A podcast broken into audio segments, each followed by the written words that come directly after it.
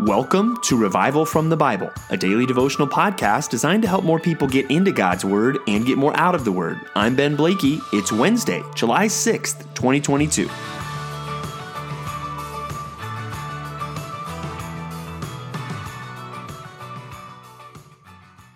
It happened one night during spring break when I was in college. And during that semester, I was studying abroad in Israel. So for that spring break, with a few friends from that group, we went down to tour the country of Egypt.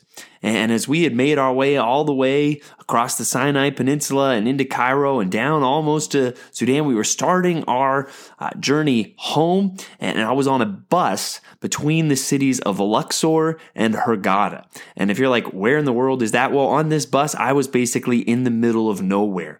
Uh, to, driving from uh, basically a city along the Nile River to the coast of the Red Sea.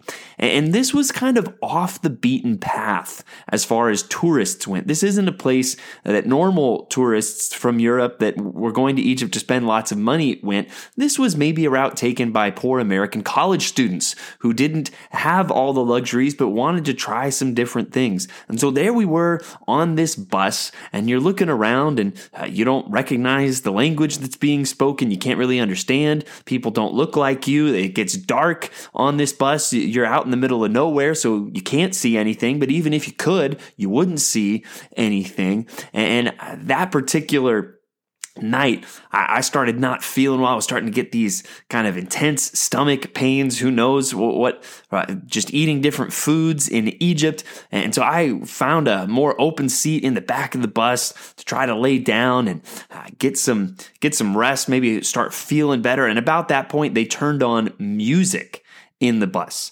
Uh, now, this music uh, sounded a lot like, you know, if you've ever heard a Muslim call to prayer, there weren't a lot of instruments. It was just kind of this chanty uh, song uh, in Arabic, so I don't understand a word that is going on. And basically, in that moment, I felt about as far away from home as I had ever felt in my life. I had never had such an experience that felt so foreign to me. But it was in that moment that one particular psalm came to my mind. And that is Psalm 139, which we read today in our Old Testament reading. And that's where you're probably not listening to this on a bus in a foreign country as you're not feeling well and you're surrounded by people that can't understand you and you can't understand. But we all go through different situations in life that don't feel like home. Uh, maybe you are in some uh, situation where physically you feel distant from people that you love and care about, or maybe you're just in a situation where you feel isolated. Or maybe you look out at the world and you feel like the world is changing so fast and in not a good direction around you that you, you even you start to feel more and more like a foreigner in your own home in your own city in your own country right? Because of all that you see going on around you. And no matter how you're feeling on that front today psalm 139 will have something to say to us. It begins o lord you have searched me and known me you know when i sit down and when i rise up you discern my thoughts from afar. You search out my path and my lying down and are acquainted with all my ways. Even before a word is on my tongue, behold, O Lord, you know it altogether. You hem me in behind and before and lay your hand upon me. Such knowledge is too wonderful for me. It is high. I cannot attain it. Where shall I go from your spirit, or where shall I flee from your presence? If I ascend to heaven, you are there. If I make my bed in Sheol, you are there. If I take the wings of the morning and dwell in the uttermost parts of the sea, even there your hand shall lead me, and your right hand shall hold me.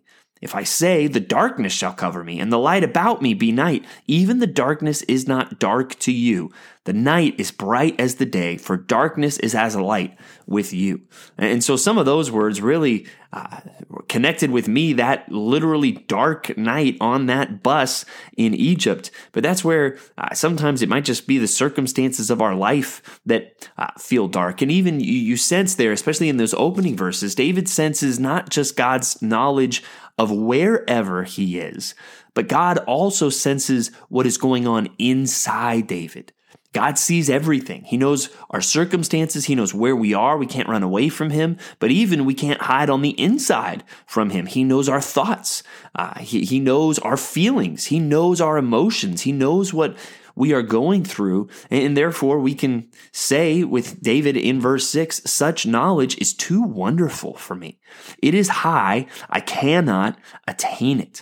And then it goes on, and uh, th- these are verses that probably have come up in our cultural context lately with all the news about uh, abortion and the Supreme Court. But you think of verse 13 For you formed my inward parts, you knitted me together in my mother's womb. Well, we would just think of the creative act of God in, in conception and in forming the child there in the mother's womb. I praise you for I am fearfully and wonderfully made. And again, you get worship here. Wonderful are your works. My soul knows it very well. So again, even though uh, we might experience hard things, even though we might be in some situations that really feel foreign, uh, there should be a sweetness that comes from knowing God, from knowing His presence, from knowing that, yeah, God that sees my mind and my emotions and my experiences. God is with me wherever I go. And it started with Him forming me in the womb, and it continues until now. Uh, we can say with verse 17, How precious to me are your thoughts, O God! How vast is the sum of them! If I would count them, they are more than the sand. I am awake and I am still with you.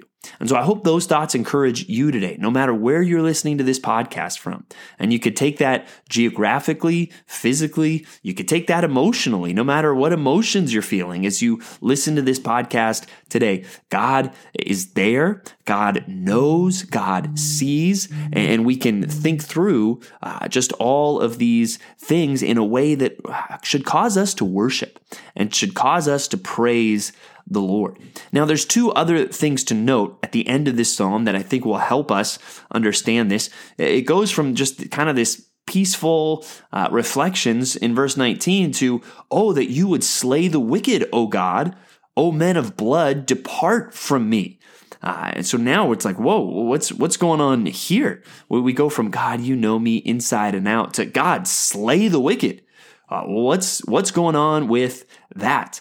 And so, as we consider that, we, need to remember what's likely the context for this psalm. The context is likely David experiencing difficulty from enemies. Maybe David even is on the run, uh, which is why he's reflecting on no matter where I am. We don't know the circumstances, but clearly there's a thought here of the wicked. And that's one of the things that makes this psalm so comforting and to David is there's this contrast of God knows me, but then there's this persecution from the wicked. So that should bring another level of comfort that uh, while we see wicked people doing wicked things, we know that God knows us, He sees us, He is with His people, and He will someday judge the wicked. But then that leads to one more thought in verse, verses 23 and 24 Search me, O God, and know my heart. Try me and know my thoughts, and see if there be any grievous way in me, and lead me in the way everlasting.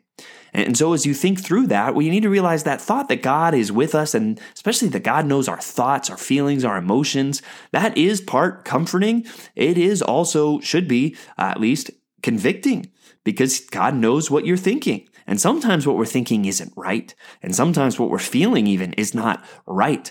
And so uh, we cry out to God, search me and know me. Uh, we want to lean into God being present with us and take all the comfort from that. But we know as we do that, God, take away any sin in my own heart, in my own life. God, I don't want to be like these wicked that you will judge. So, a lot to get from Psalm 139 today. Hopefully, we're comforted. Hopefully, we're convicted. And hopefully, we are filled with worship like David was when he wrote that psalm.